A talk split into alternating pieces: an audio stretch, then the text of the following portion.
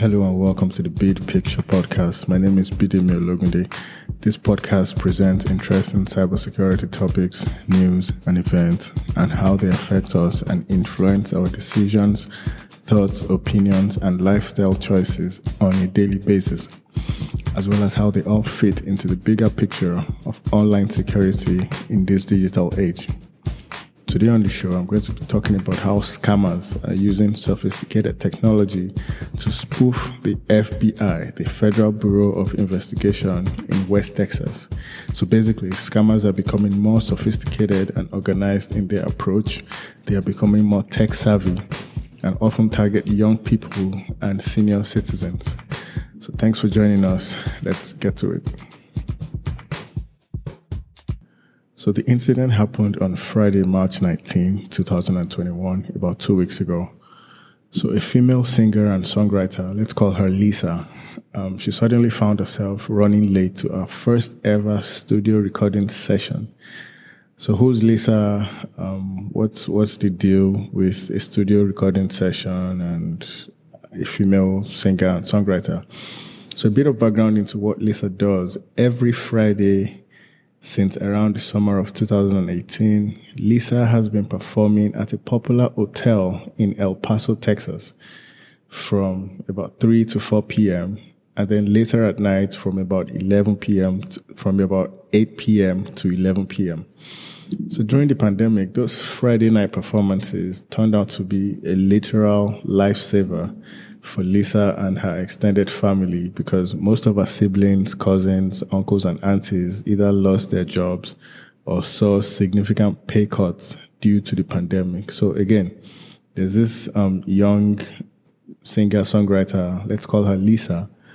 She she found herself running late to her first ever recording session in El Paso, Texas, because she had to do a, a performance at a popular hotel and then get to the studio to record her uh, first session and then return back to the hotel for another three hour performance. So for a while, Lisa had been trying to explore her music talents, trying to find a decent studio where she could record a few songs and then go from there. Lisa's manager was able to finally get her some studio time at a popular recording studio in El Paso, Texas. And that Friday, March 19, was her first studio session. So because of her hotel performance schedule, she booked the studio appointment for 4.30 p.m. to 6.30 p.m. since the studio usually closed at 7 every day, 7 p.m. However, the 3 p.m. performance she had, the first performance of the day for Lisa, the 3 to 4 p.m. performance began late due to technical issues and ended about 10 minutes later at 4:10. So she figured she would be cutting it close for her studio appointment at 4:30 since the studio was about 14 minutes away um, by by drive from the hotel via the I 10 highway.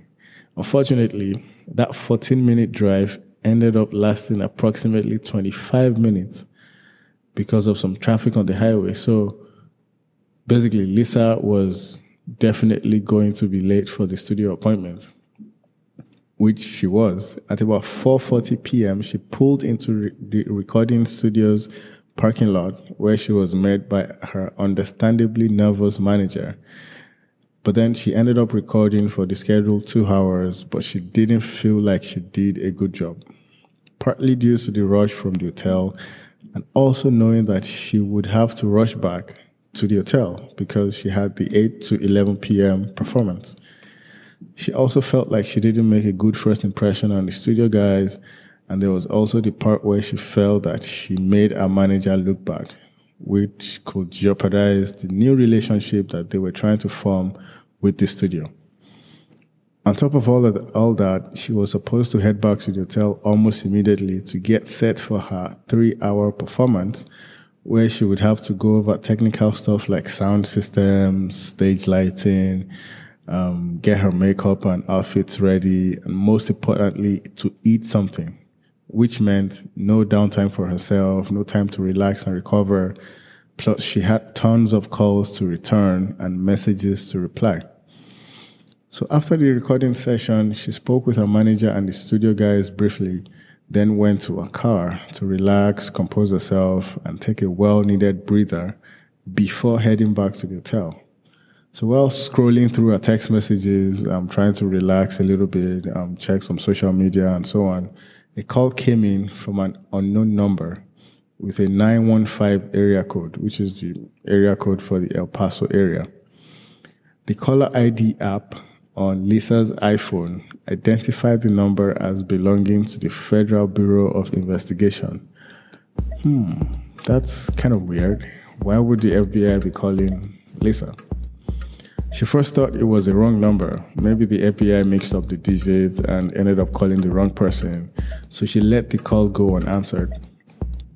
She went back to reading her text message, text messages, and a few minutes later, the same call came in again from the same 915 number.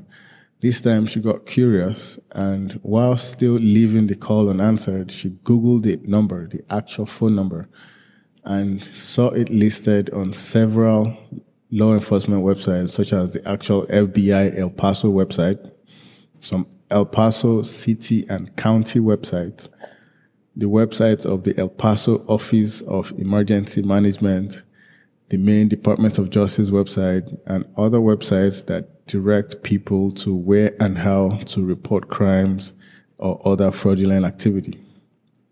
So now, fully alert, thoughts began racing through Lisa's mind clearly the call had to have come from the FBI because not only did the, the caller ID states that, okay, this number is registered to the Federal Bureau of Investigation, she actually checked online and more than 10 different websites was showing her that this number is for the FBI. You can call this number to report anything you want to report.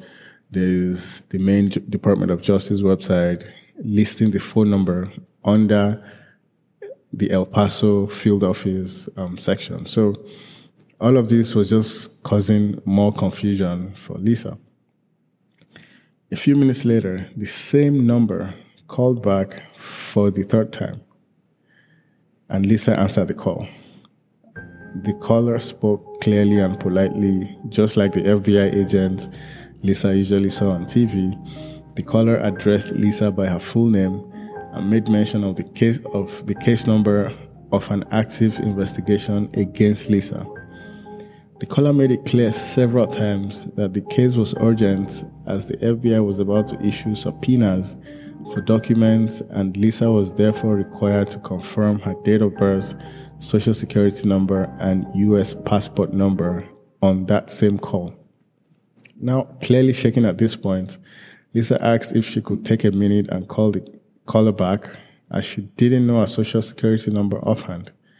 The caller replied that he would wait on hold as the call may be disconnected and he might not be able to reach Lisa again. And in addition, the case was very urgent, time was of the essence, and any further delays could end up costing Lisa drastically. So at that point, a light bulb turned on somewhere at the back of Lisa's mind that there was a remote possibility that this call could very well be a scam. She remembered seeing something online um, a while ago about how scammers often used a false sense of urgency to get people to act first without thinking. But then, the call was coming from an actual FBI phone number which raised another round of questions in Lisa's mind as to maybe this was some kind of inside operation, someone that infiltrated the FBI or an FBI agent had gone rogue and calling people up to scam them into divulging their sensitive information. Or maybe it was a prank and someone that knew her and worked in the FBI office was getting their colleagues to play a prank on Lisa. And it was just so many different scenarios, so many crazy scenarios playing in Lisa's mind. So to, to take a chances, Lisa replied firmly that the caller would have to either call her back within a few minutes or she could call him back because not only does she not know her social security number offhand, but she would also have to make a few calls regarding how to handle this case on our own end and also verify the caller's identity so that she can feel more comfortable before proceeding. So at that point, after some hesitation, the caller agreed reluctantly and said he would call Lisa back in 10 minutes. And he repeated the name he gave earlier. He repeated the case number he mentioned at the start of the call and then hung up.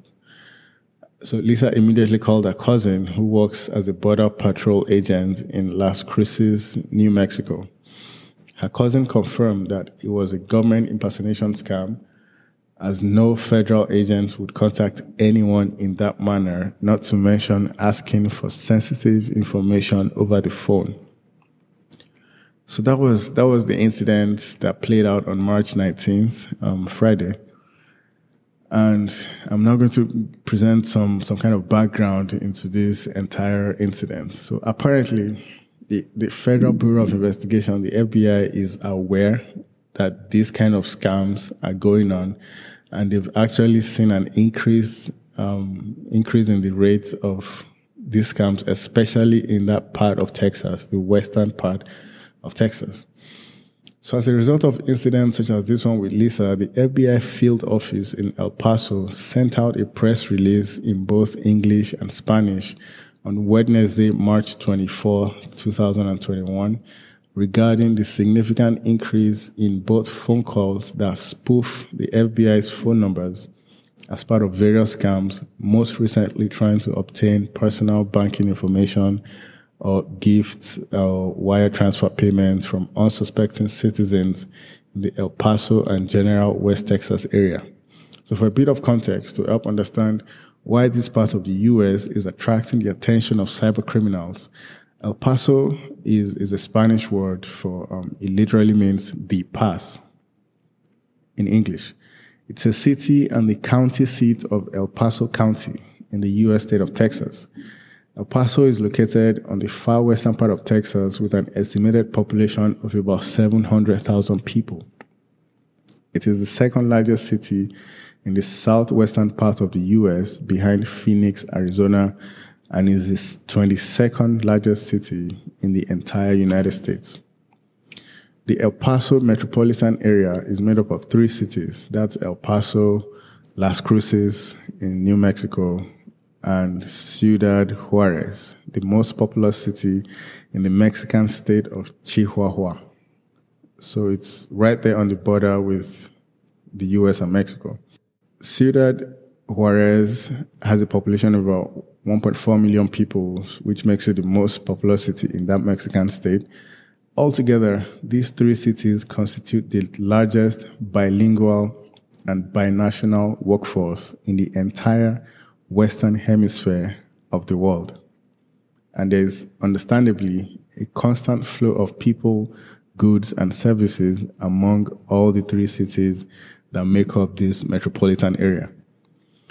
According to the FBI, the scammers use sophisticated technology to spoof the FBI El Paso's main phone number, which is 915 832 5000 and also the Midland, Texas FBI's main phone number, which is 432 570 0255, so that the calls these scammers make appear to be coming from the FBI on the recipient's caller ID.